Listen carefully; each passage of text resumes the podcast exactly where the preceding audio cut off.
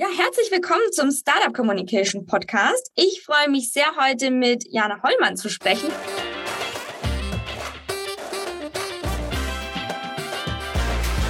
Hi Jana, du bist beim ähm, SCE Gründungsberaterin, aber ich würde sagen, bevor ich was vorwegnehme, stell dich doch einfach mal kurz vor, was du machst. Hi Karina, ja super gerne. Vielen, vielen Dank für die Einladung in euren Podcast. Ich freue mich total dabei zu sein und ja, ich stelle mich auch gerne einmal kurz vor. Ich bin Jana, ich bin als Start-up-Beraterin tätig am SCE, das ist das Straschek Center for Entrepreneurship, sperriger Name, das ähm, Gründerzentrum der Hochschule in München. Und ich habe außerdem Schakale gegründet. Ja, super. Das heißt, du hast beide Seiten. Ne? Einmal als äh, Gründerin und einmal als äh, Gründungsberaterin. Gibt es was, was mehr Spaß macht? ja, also wie, wie, du schon sagst, also was tatsächlich natürlich toll ist, dass ich auch die Perspektive der, der, der Gründerin ähm, einnehmen kann. Und, und was macht mehr Spaß? Ich ja, also tatsächlich äh, ist es mir wichtig, auch in beiden äh, Rollen oder auch in meiner Tätigkeit als Beraterin immer die Brille der Unternehmerin aufzuhaben. Ja, also ich glaube, deswegen kann ich das gar nicht so, so eindeutig sagen. Genau, ich glaube, das ist es tatsächlich, dieses immer eigentlich als Unternehmerin zu denken und ja, das, das auch zu transportieren. Mhm. Ja, ist eine super, ist natürlich eine super Ausgangssituation. Ähm, jetzt ist es ja so, ihr habt ja beim SCE sozusagen auch ähm, einige, ich sage jetzt mal Startups, die ja auch sehr frühphasig sind, ne, die gerade wirklich losstarten. Ähm, mhm. Vielleicht kannst du da noch so ein bisschen was auch ähm, erzählen, wie euer Modell da ausschaut. Also wie ähm, sozusagen ähm, sich das Ganze gestaltet, wie Startups auch auf euch zukommen oder ob ihr auch auf Startups mhm. zukommt. Mhm. Ich denke, das wäre ganz spannend. Ja, da, da sage ich gerne ein bisschen was zu. Also dadurch, dass wir das ähm, Gründerzentrum der Hochschule sind, haben wir natürlich auch viele Teams, die tatsächlich aus der ja, Hochschule heraus gründen, die auch schon begleiten zum Studium ihre, ja, ihre unternehmerische Tätigkeit aufnehmen, was wir auch total unterstützen. Zum einen, ähm, also wir haben am SCE zum einen die, die Gründungsförderung, wir uns wirklich um die Startup-Teams kümmern mit ja, Coaching, Workshop, mit vielerlei Programmen, aber auch einen Qualifizierungsbereich. Also an der Hochschule München gibt es auch in der Lehre schon wirklich ja, Kurse, Angebote, wo Studierende lernen, wie funktioniert das eigentlich? Was ist das eigentlich, das Thema Entrepreneurship? Wie, ja, wie kann das aussehen? Welche Ideen können wir entwickeln? Wie, wie entwickeln wir den ersten kleinen Prototypen? Also da wird ganz früh gestartet und wenn dann sozusagen der, der Samen gepflanzt ist und die Teams, ja, oder ein Team sich gefunden hat, die eine Idee haben, an der sie weiter arbeiten möchten, dann, dann begleiten wir sie in der Gründungsförderung durch ja auch einen sehr strukturierten Beratungsprozess. Ähm, es gibt da vielerlei Programme tatsächlich, aber das mal so ein bisschen auch noch zu deiner Frage, wo kommen die Teams her? Also zum einen natürlich wirklich aus der Hochschule direkt. Dann gibt es aber auch Teams, die ähm, die haben vielleicht irgendeinen Kontaktpunkt zur Hochschule. Da hat vielleicht einer der MitgründerInnen mal an der Hochschule studiert und die kommen wieder. Also das ist da sehr, sehr unterschiedlich. Aber einige machen es tatsächlich auch schon während dem Studium, was ich auch spannend finde, ähm, da so, so früh mit begleiten zu dürfen, ja, oder auch ja, Menschen zu begleiten, die so früh doch ihr eigenes Ding machen wollen, was mich auch antreibt letztendlich, was doch meine ja, Vision ist so ein bisschen.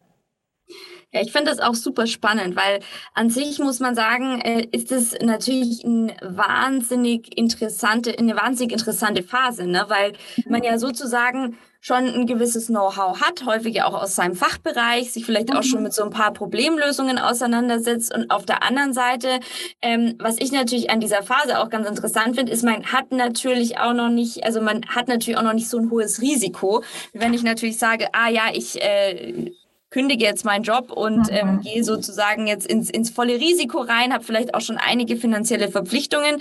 Deswegen finde ich es auch super spannend, dass ihr sagt, genau da setzt ihr an, weil ich denke mir, da ist einfach ja auch die Schwelle ähm, zur Gründung noch nicht so hoch. Oder ist es sowas, wo ihr auch sagt, mittlerweile macht es gar keinen Unterschied mehr, ähm, was vielleicht gerade auch so Alter und, und Strukturen von Startups angeht? Ah, ich glaube, das ist super unterschiedlich, aber wie du sagst, also ich glaube schon auch, dass es eine ganz tolle Chance ist, wenn man die Möglichkeit hat, neben dem Studium sich schon auszuprobieren. Was ich super finde, wenn man jung gründet oder jung mit dem Thema Gründung schon in Kontakt kommt, natürlich ist die, ist die Schwelle dieses, ich habe noch kein keine Familie, die ich ernähren muss, ich habe noch kein Auto, das ich mir finanziere, keine Wohnung, die ich abbezahle, ist da, ist da deutlich kleiner. Und es geht vor allem auch darum, und das, das finde ich auch das Schöne, um wie viel man lernen kann, ja, auch den, den Prozess. Natürlich wird nicht aus, aus jeder Startup-Idee das, ähm, das große nächste Unicorn, ja, aber darum geht's ja auch gar nicht, sondern es geht vor allem darum, auch zu merken, so, hey, ich habe Fähigkeiten und ich kann die umsetzen und ich kann da wirklich, ja, wenn ich möchte, kann ich mein Herzensthema irgendwo auch zum Beruf machen, ja. Ähm, vielleicht noch mal so ein bisschen auf die Altersfrage. Ich bin gar kein großer Freund davon, sich das Alter anzuschauen tatsächlich, weil ich der Meinung bin, das ist letztendlich der, ja, der, der Entwicklungsgrad von jeder Person ist super unabhängig davon, welches Lebensalter eine Person hat. Und tatsächlich finde ich auch, dass es für ein Team, für ein Startup-Team tatsächlich auch super, super wertvoll ist, wenn da ganz ja, diverse Alltagsstrukturen herrschen. Also wenn ein Team da ganz gemischt aufgestellt ist. Ja, also vielleicht ist jemand ganz Junior, noch ein Bachelorstudium und das Team holt sich dann aber jemanden dazu, der auch schon ein bisschen mehr Erfahrung hat und andere Erfahrungen mit reinbringt. Das sind auch immer tolle Konstellationen. Mhm. Jetzt hast du mir ja vorher auch schon erzählt, dass ähm, ihr relativ früh auch schon bei den ähm, Startups oder vor allem bei den Studenten auch anklopft ähm, und ähm, da ja auch sagt, ja, hey, ähm, das gibt's ne als Angebot. Das finde ich schon mhm. auch ähm, super spannend, weil ähm, ich kann mich noch an meine Studienzeit erinnern. Da war es halt eher so, da kamen die von den großen Unternehmen, ähm, von den großen Konzernen aus München und haben vorgestellt, was man denn mhm. da zum Einstieg mhm. machen kann, ne? wie Assessment Center aussehen. Also es war sozusagen einfach auch noch eine andere Zeit. Von dem her finde ich das super spannend, dass ähm, ihr da schon sehr früh ansetzt und sagt, hey, ähm, wir starten jetzt gleich mal bei den Studierenden Studierenden von Anfang an und sagen, ähm, guck mal, ähm, legt los. Ne? Also es gibt diese mhm. mhm. Möglichkeit der Selbstständigkeit, zieht es von Anfang an auch in Betracht.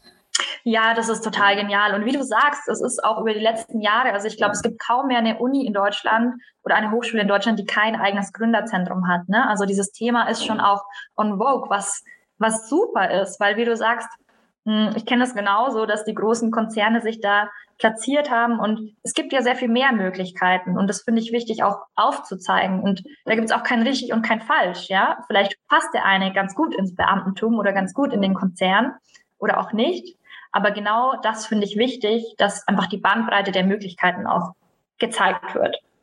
Und allein dieses unternehmerische Denken, dieses ja, Entrepreneurship Mindset, wie man ja gerne sagt, das ist ja auch wichtig. Also das ist ja heutzutage, ja, auch im, im Konzern ist es wichtig, sozusagen unternehmerisch zu denken und eigene Ideen umsetzen zu können und so weiter. Also auch dafür super, super hilfreich. Und ähm, wie ist es jetzt, wenn ihr sozusagen ein Startup habt oder ähm, Startup-Gründer oder Startup-Gründerin, die sagen, hey, ich möchte jetzt gern losstarten, ähm, mir fehlen aber vielleicht auch noch so ein, zwei Leute. Ne? Also wie bilden sich dann auch so die Teams? Wie kann man sich das vorstellen? Haben die das dann schon? Suchen sie das sich selber? Oder ist es auch was, wo die sagen, hey, ähm, da klopfen die bei dir an der Tür und fragen, ob du noch jemand weißt, der vielleicht auch Lust hat?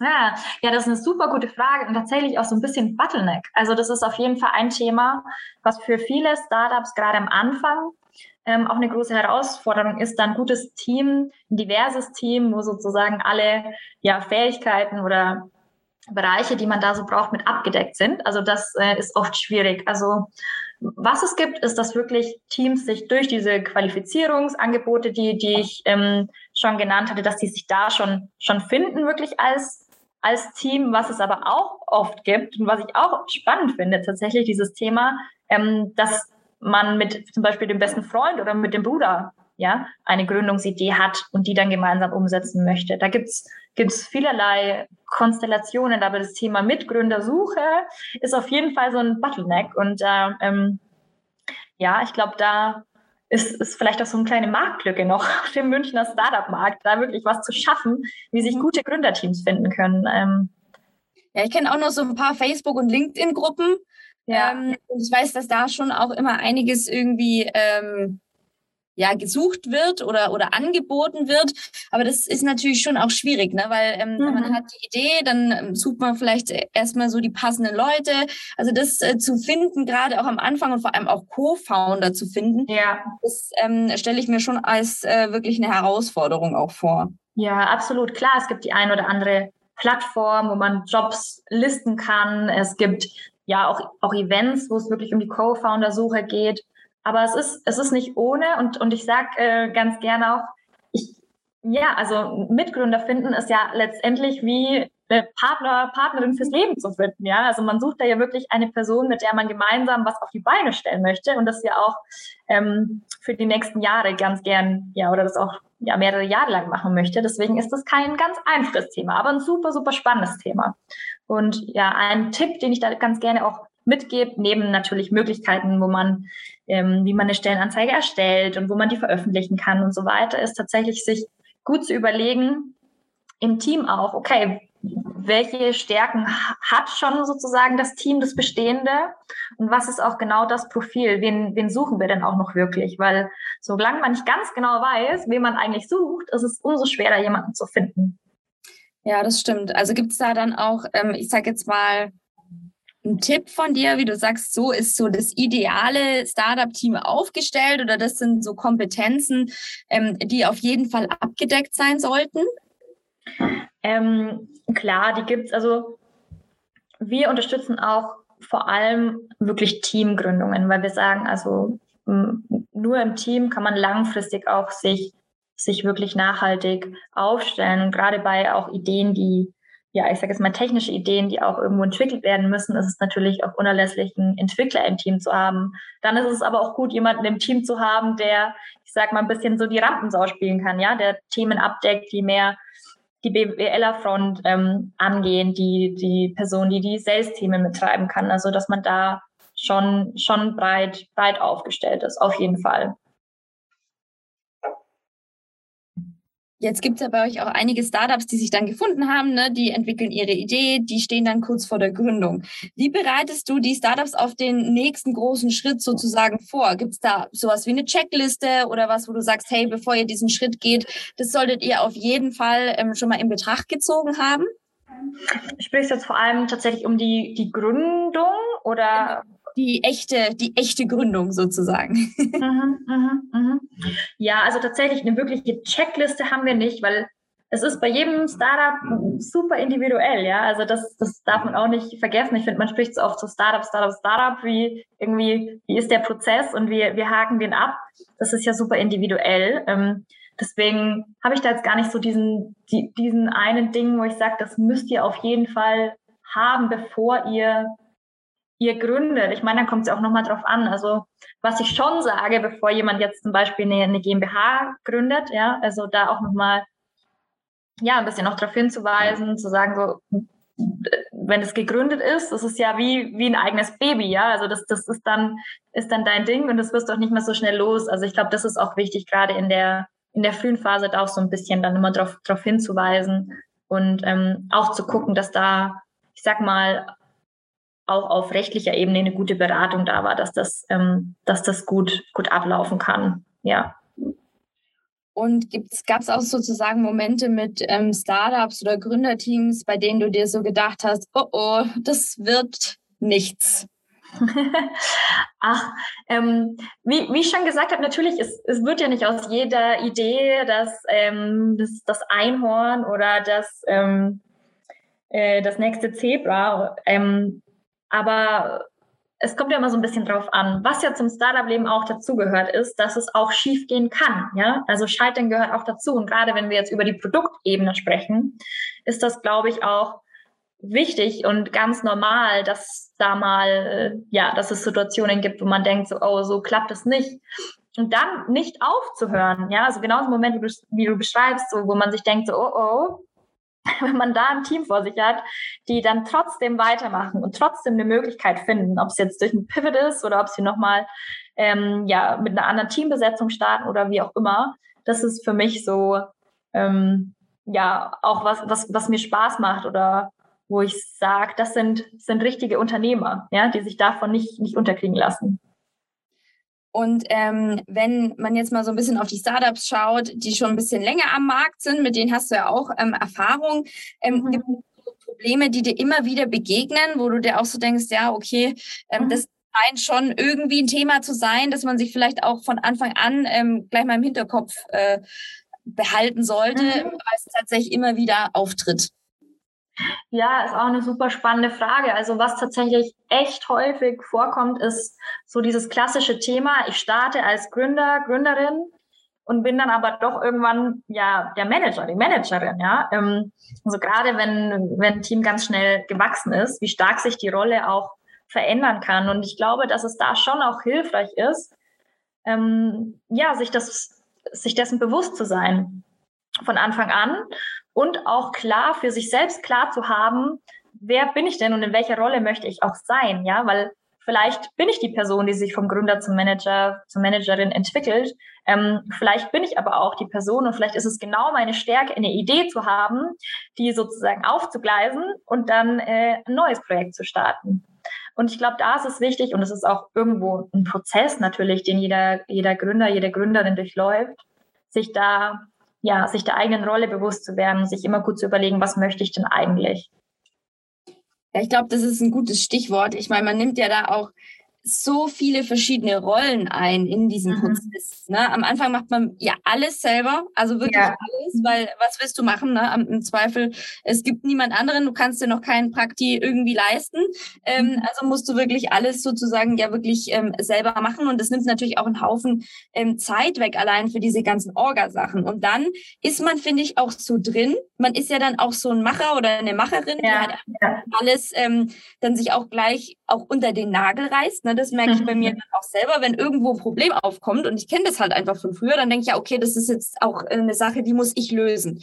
Und ja. ähm, ich weiß, für mich selber war es auch ein Prozess zu merken, nee, da ist ein Team dahinter und die unterstützen mhm. ne? und die sagen dann auch, hey, ähm, gar kein Stress, ich mache das ähm, und wir kriegen das zusammen hin. Und es ist aber natürlich, und ich finde, man merkt es ja auch selber, immer wieder schwierig, sich dann zu zwingen, nicht zu involvieren und sich zu denken, nee, ähm, gebe ich den anderen. Hast du da irgendwie, äh, wie man da auch den Absprung schafft, ne? Oder wie ja. man da wirklich sagt, okay, nein, das ist wirklich operatives Doing. Ähm, dafür habe ich eigentlich keine Zeit, gar nicht, weil ich es nicht machen will. Ne? Manchmal mhm. so operative Sachen finde ich auch so ein bisschen was für den inneren Seelenfrieden. Mhm. Ähm, einfach weil man was gemacht hat und eben nicht nur gemanagt hat, in Anführungszeichen. Mhm. Aber ähm, ja, gibt es da irgendwas, wo du sagst, hey, ähm, das ist was, was ähm, dir oder was vielleicht auch anderen ähm, Startups ganz gut hilft in solchen. Ja, ja, ja, also absolut auch. Ich habe schon bei, bei dir jetzt bei der Erzählung noch deinen Schmerz des Loslassen ja, genau. noch mitgehört. Und ich glaube, das ist ja auch, das ist ja auch genau der Punkt. Und ich glaube, es ist auch richtig und wichtig, dass es ist ein Loslassen, es ist ein Abgeben, ja. Und auch hier wieder, um irgendwie mit einer Metapher zu sprechen, ja, wenn man sein, sein Kind das erste Mal in den Kindergarten bringt, dann ist es auch, tut es auch weh. Und man muss es aber trotzdem tun, ja. Und dann dreht man sich um und verdrückt vielleicht ein Tränchen. aber beim dritten Tag ist es dann auch nicht mehr so schlimm. Und genau das meine ich. Also, so den Tipp, dass es dass es nicht mehr weh tut. Ich glaube, es ist ein Loslassprozess letztendlich. Und ja, wenn man ein Team sich aufgebaut hat, dem man vertrauen kann, dann, dann funktioniert das auch nach einer, nach einer, nach einer Weile. Aber klar, ich glaube, äh, da, da wird jeder Gründer, jede Gründerin, die jetzt zuhört, wird sagen, ja, ja, ich kenne das genau und man fällt wieder in die Situation. Und letztendlich ist es dann einfach ein Selbstorganisationsthema auch. Ne? Ja, ich glaube, es ist natürlich schon auch ein gutes Gefühl, ne? wenn man, wenn man so mhm. weiß, rein theoretisch, wenn es jetzt irgendwo brennt, könnte ich auch noch. Genau. Ähm, es ist natürlich schon so, man muss ja eigentlich sein Unternehmen weiterbringen. Ne? Und ich glaube, genau. zu dem Thema muss man ja auch erstmal kommen. Man muss ja erstmal ja. auch kommen, dass es jetzt an der Zeit ist, das Unternehmen weiterzubringen oder weiterzuentwickeln. Und am Anfang bist du ja erstmal so, okay, wir müssen überleben. Und äh, das ist natürlich auch was, was, was da sicher auch mit reinspielt. Total. Und ich glaube auch, das ist ja dann auch ein Entwicklungsprozess. Und dann geht es ja zum, zum Start dann erstmal auch um die Balance zu finden. Ja, wie bin ich noch in operativen Themen mit involviert? Äh, wann kümmere ich mich doch auch um strategische Themen? Wann schaufel ich mir dafür die Zeit frei? Weil das ist letztendlich ja auch eine Gefahr. Und ich glaube, dass dessen sollte man sich auch bewusst sein, dass es ja auch immer eine Gefahr ist, wenn man zu sehr noch mit dem Operativen verbandelt ist, dass man das Strategische vernachlässigt. Gibt es ein Startup, wo du sagst, hey, das ist dir besonders in Erinnerung geblieben, was ähm, die Entwicklung mhm. angeht? Mhm, mhm. Ja, da würden mir jetzt viele Stories einfallen, aber ich habe ein Team, das ich persönlich ganz, ganz toll finde, auch weil die ein, ähm, ja, ein Social Entrepreneurship Team sind tatsächlich. Und ähm, ein Team, das die heißen SOS at Home. Die haben jetzt auch ihren ersten MVP draußen seit kurzem. Die kümmern sich beziehungsweise die bauen eine Plattform für Betroffene von häuslicher Gewalt. Und äh, das Team hat auch gestartet. Das waren drei Studierende aus einem ja, aus Management soziale Innovationen, also haben tatsächlich auch das Gleiche studiert, haben gestartet ähm, und saßen zum ersten Mal bei mir in der Beratung, hatten quasi eine große Vision, aber hatten keinen Entwickler, der ihnen die Plattform mitbaut, ja, hatten kein, keine weitere Unterstützung, noch nicht groß Netzwerk in, in, in diese Branche.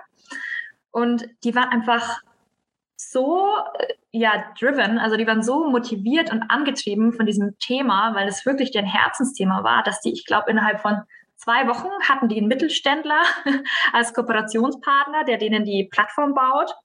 Die sind jetzt keine 20 Wochen nach dem ersten Termin äh, ist es ein Team an 30 Leuten. Also das, wow. das Co-Founder-Team, also die Gründer selbst, sind, die sind jetzt zu fünft, also haben auch da jetzt aufgestockt und seit kurzem auch einen eigenen Entwickler mit dem Team, was auch super ist.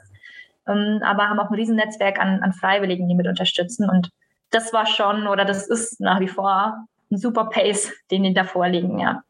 Das ja, ist toll zu sehen. Beispiel. Mhm. Cool. Und ähm, gibt es ansonsten noch was, wo du sagst, hey, das ist was, was dich an deiner Arbeit auch ganz besonders inspiriert und motiviert? Ja, auf jeden Fall. Also äh, letztendlich das, was, was mich antreibt, was mir Spaß macht, ist in ja, Entwicklungsprozessen zu unterstützen. Und da geht es um wirklich den persönlichen Entwicklungsprozess, wenn ich dabei bin, wie, wie GründerInnen sich wirklich persönlich entwickeln auf, auf ihrer spannenden Reise, aber auch zuzuschauen, okay, wie entwickelt sich die Idee, wie entwickelt sich das Geschäftsmodell.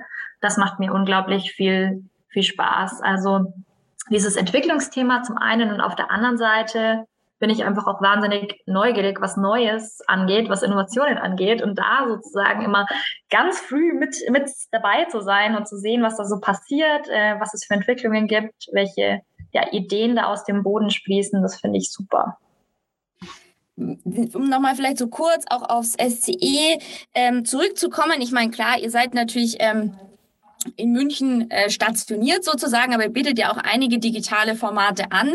Kannst du vielleicht da so ein bisschen für Interessierte so einen Überblick auch geben, ähm, was ihr anbietet, was die Formate sind und ähm, vielleicht auch so, an was ihr gerade arbeitet, um auch äh, Gründer und Gründerinnen zusammenzubringen?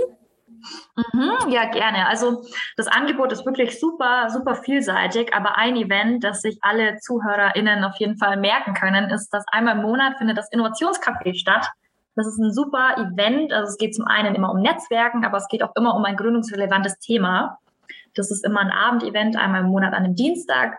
Und es findet jetzt hoffentlich, äh, wenn nichts dazwischen kommt, Corona-technisch auch ab November dann wieder in der Creative Hall in der Hessstraße, also in der Maxvorstadt statt. Also dieses Event kann ich euch auf jeden Fall ans Herz legen zum Netzwerken, zum Inspirieren lassen, zum Austauschen. Und wer weiß, vielleicht findet sich da ja auch ein Mitgründer, eine Mitgründerin für, für euer Vorhaben.